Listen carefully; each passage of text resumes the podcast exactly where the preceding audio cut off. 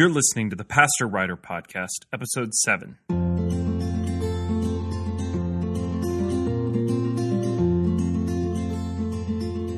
For as long as I can remember, I have had an obsessive personality. I can't help it. When something catches my attention, I tend to get obsessed with it. It hit early in elementary school as an eccentric obsession with Civil War history. At eight years old, I would have told you my favorite movie was Gettysburg. I had Civil War wallpaper border in my room, and I would routinely get up early before school to catch episodes of the Civil War Journal on the History Channel. I dreamed of one day being a Civil War reenactor. Keep your Donatello and Michelangelo. I had Grant and Sherman, Manassas, and Antietam. At one point, I could name the entire succession of generals for Lincoln's Army of the Potomac McDowell, McClellan, Burnside, who gave us the term sideburns, Google image search it, Hooker, Meade, and Grant. I actually had to look that list up on Wikipedia today. I still love visiting Civil War battlefields. I love Civil War trivia and history, but somewhere along the way, the real passion, the obsession, burned out. That cycle of obsession is played out more times than I can or care to count. Some strange thing catches my attention, and without much hesitation, I start ordering books and making eBay purchases. The obsession burns until I either get exhausted and bored or find something new. All I can say is thank goodness fantasy baseball ends every September. Maybe I should be a little more compassionate with myself. You could characterize the obsessions with a less stigmatized word. Let's choose curiosity. Curiosity is the hallmark of good writers. Leo Burnett once explained curiosity about life and all of its aspects, I think, is still the secret of great creative people. That may sound better than obsession, but my revolving door of interest wasn't a productive way of living. You may end up well prepared for jeopardy, but not great at any one particular thing. And there were things I wanted to be good at, things which would require more than three months of obsessive attention. One of those things was writing. I knew it would take long term plotting, not just bursts of momentary enthusiasm. I shared in a previous podcast about how I have been practicing writing patiently for the last several years. In 2017, I spent nine months of focused work on a book. I took my time, I tried not to get obsessed, but to think of it as a marathon one chapter, one paragraph, one sentence at a time. I tried not to think about it as a book, only the next thought that needed to be written down. I found it to be a really freeing process. There was always something new to be thinking about, some new idea to wrestle down. With each revision, I could see the work getting better and better. But sometime around last December, with 68,493 words written, I was forced to admit I had a book, and the work was about to change. From the beginning, I wanted to pursue traditional publishing. We can spend more time later talking about that decision on another podcast episode. It's enough for now to say that my work would have to shift now from writing to selling the book. First, I was going to need to work on a book proposal. You need a good query letter and a standout proposal to land an agent, and you need an agent to get access to a traditional publisher. That agent and publisher are going to want to see a solid marketing platform, email subscriptions, Facebook fans, Instagram followers. I need a website and this podcast to get that ball rolling. Truth is, I was already feeling behind. I needed to get going faster. I needed to catch up. A good endorsement by a well known author might open the right doors, but I was about as far from knowing a successful author as I was an agent. I started thinking about self publishing. I knew some about that process EPUB, PDF, CreateSpace, on demand paperbacks. You can use Smashwords to distribute your ebook for free, which allows you to contact Amazon and ask for a price match. Once free, you can drive traffic to your free ebook to create lead generation for a mailing list. And if that worked at scale, maybe then an agent would be interested in a second book because of the obviously demonstratable platform generated from the first. For the month of December, I read everything I could get my hands on books on Amazon author services, books on writing winning book proposals, books on the landscape of Christian publishing, on and on. It was all good to learn, worth learning. But one thing was becoming unavoidably clear I was getting obsessed. The feeling is a touch of desperation combined with a sense of lost time, urgency, things frantically speeding up, insecurity whipped and beat into haste. I imagined I was behind. I needed to catch up. I started trying to make decisions that didn't yet need to be made. I tried to plan things which weren't ever really in my control. That's when my perspective and objectivity began to fail. Things completely out of my reach seemed essential, and the work I really needed to be doing felt frustrating and hopeless and uninspiring. Down the rabbit hole I went, telling myself there was ever more that needed to be done. Usually, about this time, my wife suggests that I close the laptop and find something completely different to work on. Usually, I mount some pathetic explanation about how it's all too important to stop now. She rarely pushes back. She doesn't need to. My defensiveness has already exposed the nerve. She saw what my obsession had for too long obscured. I wasn't just making a psychological mistake or a time management mistake. I had ventured into the realm of sin. I had sacrificed Sabbath and began to take God's work on as my own. Between the actual work and the spiraling chaos of inner obsession, there wasn't much room left for God. I tend to think about Sabbath with a very simple definition. Sabbath is a reminder to stop. Stop working like the world's continual rotation depends on my pedaling. If you die tomorrow, the vast majority of the world probably wouldn't notice. And even if your death did make the 10 o'clock headline news, just about everyone would wake up the next day and get back on with their own work. Not nearly as much depends on your doing as you often convince yourself it does. I like the advice of the great Russian novelist Leo Tolstoy in writing about Sabbath. He writes, In the name of God, stop a moment, cease your work, and look around you. The desperate need to be published, the relentless and restless need to achieve, to be recognized, it just as often robs the sacredness of Sabbath as does more tangible forms of work or skipping Sunday services. The Pharisees' desperate and obsessive plotting was far more sacrilegious than the disciples breaking open grain on the Sabbath. The bare and crushing truth is this my desire to get published was turning me into someone who didn't deserve to be published. For sure, not to publish the book I had just written on contentment.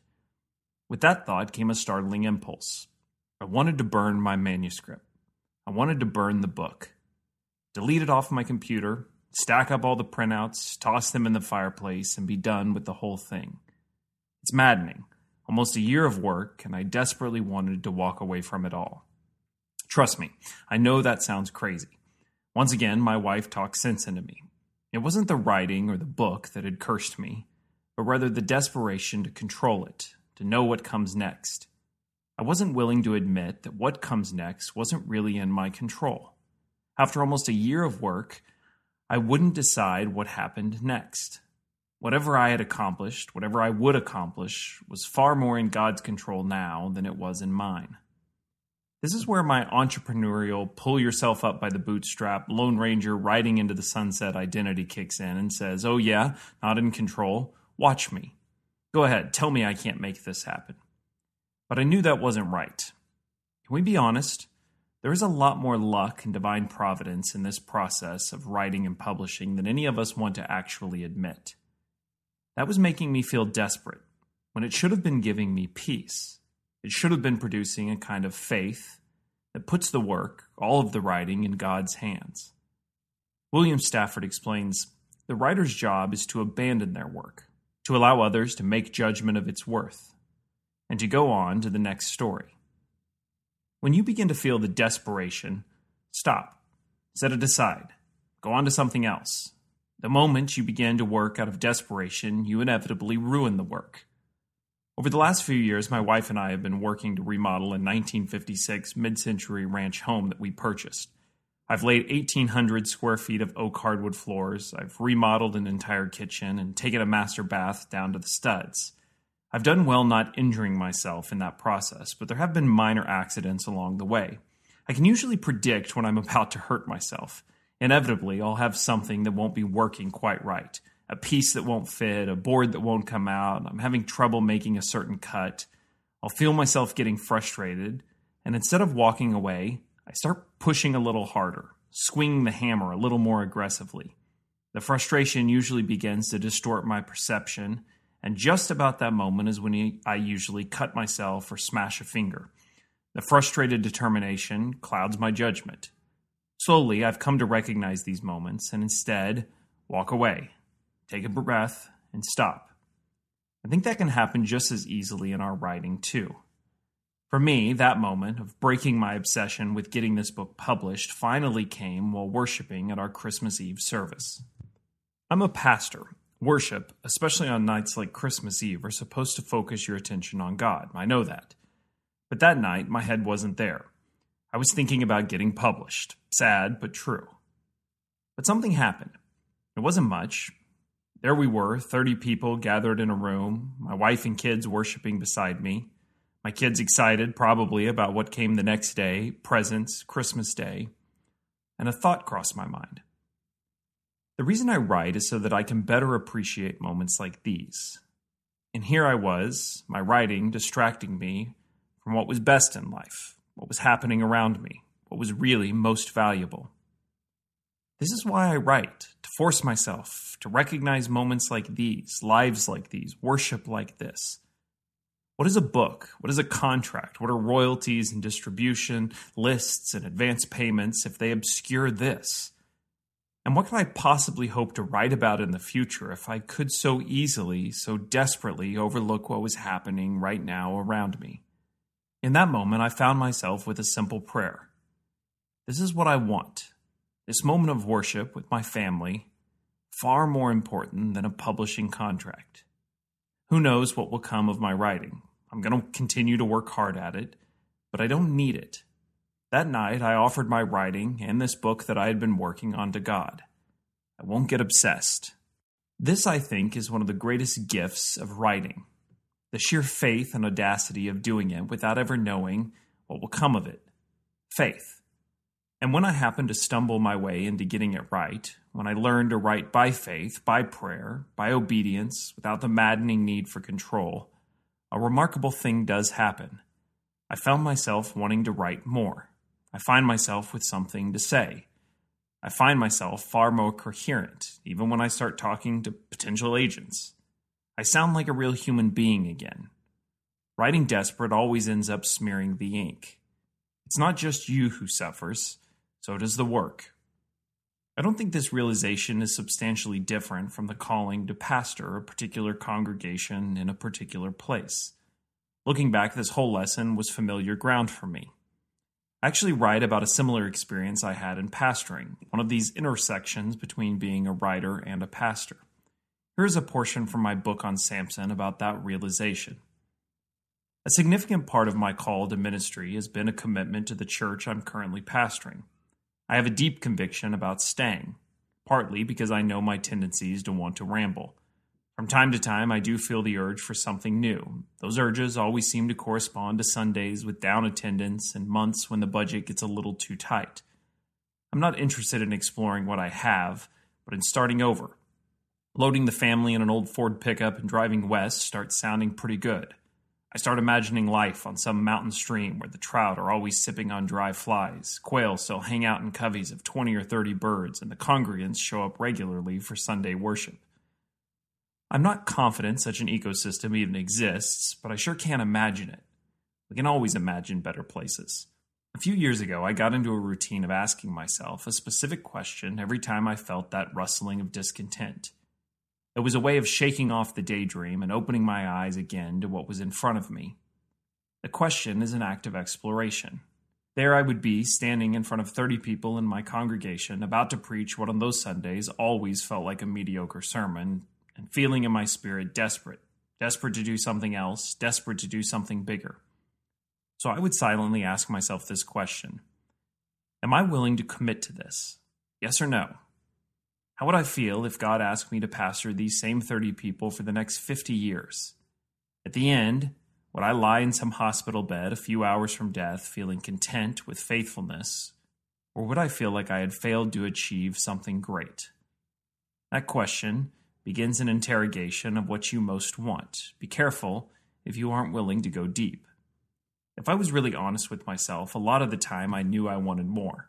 Faithfulness wasn't enough. I knew that if this was it, I would feel like a failure, with little to show for it. Renewing my vow to this same place with all of this same stuff seemed like a death sentence. I wanted to answer no. But every once in a while, the answer was yes. Regardless of how I felt, I would always renew my vows, believing and hoping in that yes. My ability to answer yes didn't seem to come from preaching an occasionally good sermon or a few extra guests in attendance.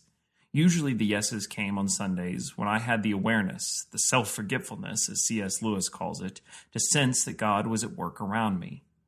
The yeses came on Sundays when I could see God moving in other people's lives. They came on Sundays when I, by some grace, was able to simply enjoy what I was doing without needing to make more of it. The yeses came when life was about something more than my own achievements. Those Sundays, the ones when I can answer yes, always felt the most free. Those Sundays are when I felt most myself. Those Sundays left me feeling grateful just to be a participant in what God was doing. I didn't need anything else from them. Participating was enough. Trusting was enough. Those Sundays are more frequent now, but there is enough of my rambling spirit to still at times want more. That desperation still doesn't feel free. I think you know what I'm describing. You felt the same restless discontent before. But by God's grace, I also experience moments of reality that break through the insecurity, moments that stream down like light between leaves and branches, drawing my attention away from myself for just long enough to be in on something bigger. A good dinner conversation with my wife, watching the kids laugh and run crazy in the backyard, a sense of divine pleasure in some simple prayer or unrecognized sacrifice, those small commitments, the stuff of freedom. They are who I am at my best, just watching and worshiping in gratitude, a world apart from the desperation to make something of myself, a world apart from the slavery of attending to myself. I'm most free when I'm taking it all in, my focus and attention firmly committed to recognizing every God given detail unfolding around me, light streaming in, lighting up all the wonderful textures and contours and details of this place. Commitment becoming discovery, and discovery taking me deeper into commitment. This place, these people, my calling and identity merging together into a kind of unspoken worship, gratitude that may be best voiced by a silent prayer of thank you. Those moments surround me every day in all kinds of simple commitments, far too few of them catching my full attention. Attention turns out to be one of the most important steps of faith, and attention can only be sustained through commitment. So let me end with this question What is the real work that you're trying to do? Is it a publishing contract? Is it landing some literary agent? Or could the real work be faithfully putting down on paper what you see, what God is doing? Could the real work be stopping, letting go of enough to actually discover something new and write something worth reading.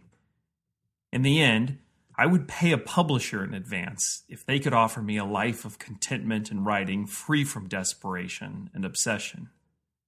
Do you remember the scene of Moses standing on the mountain looking out over the promised land?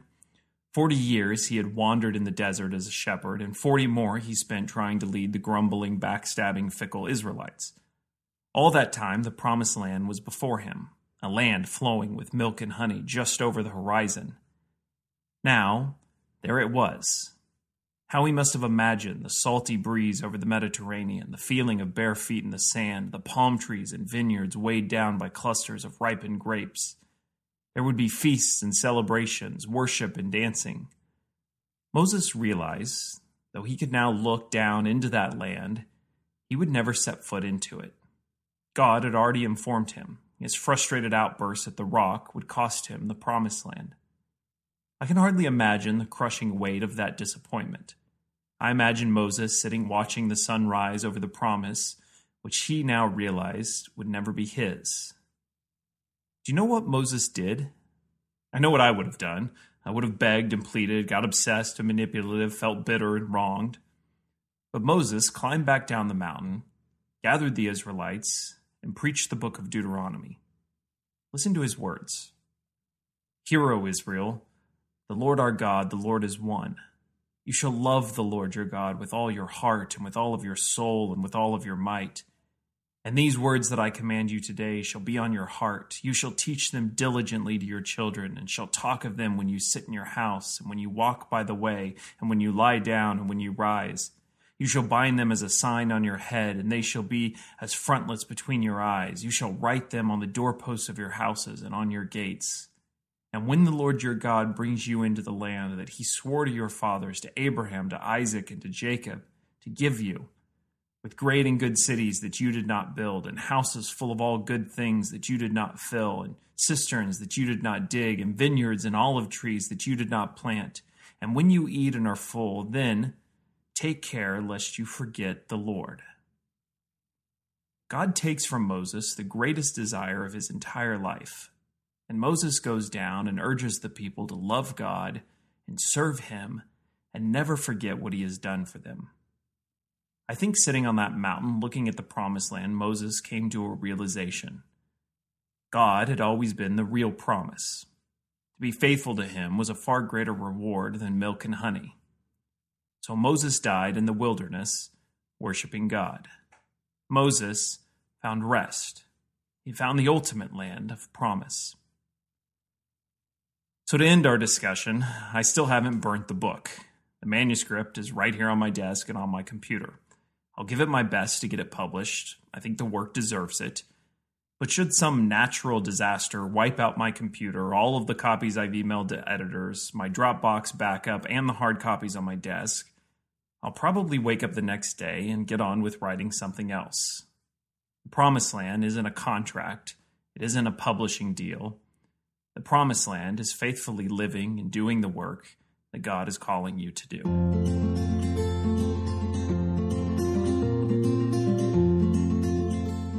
Thanks for listening to the podcast. If you're enjoying the Pastor's Writer podcast, I'd encourage you to leave a review on iTunes. It's one of the best ways that you can help other people find the podcast and also show your support.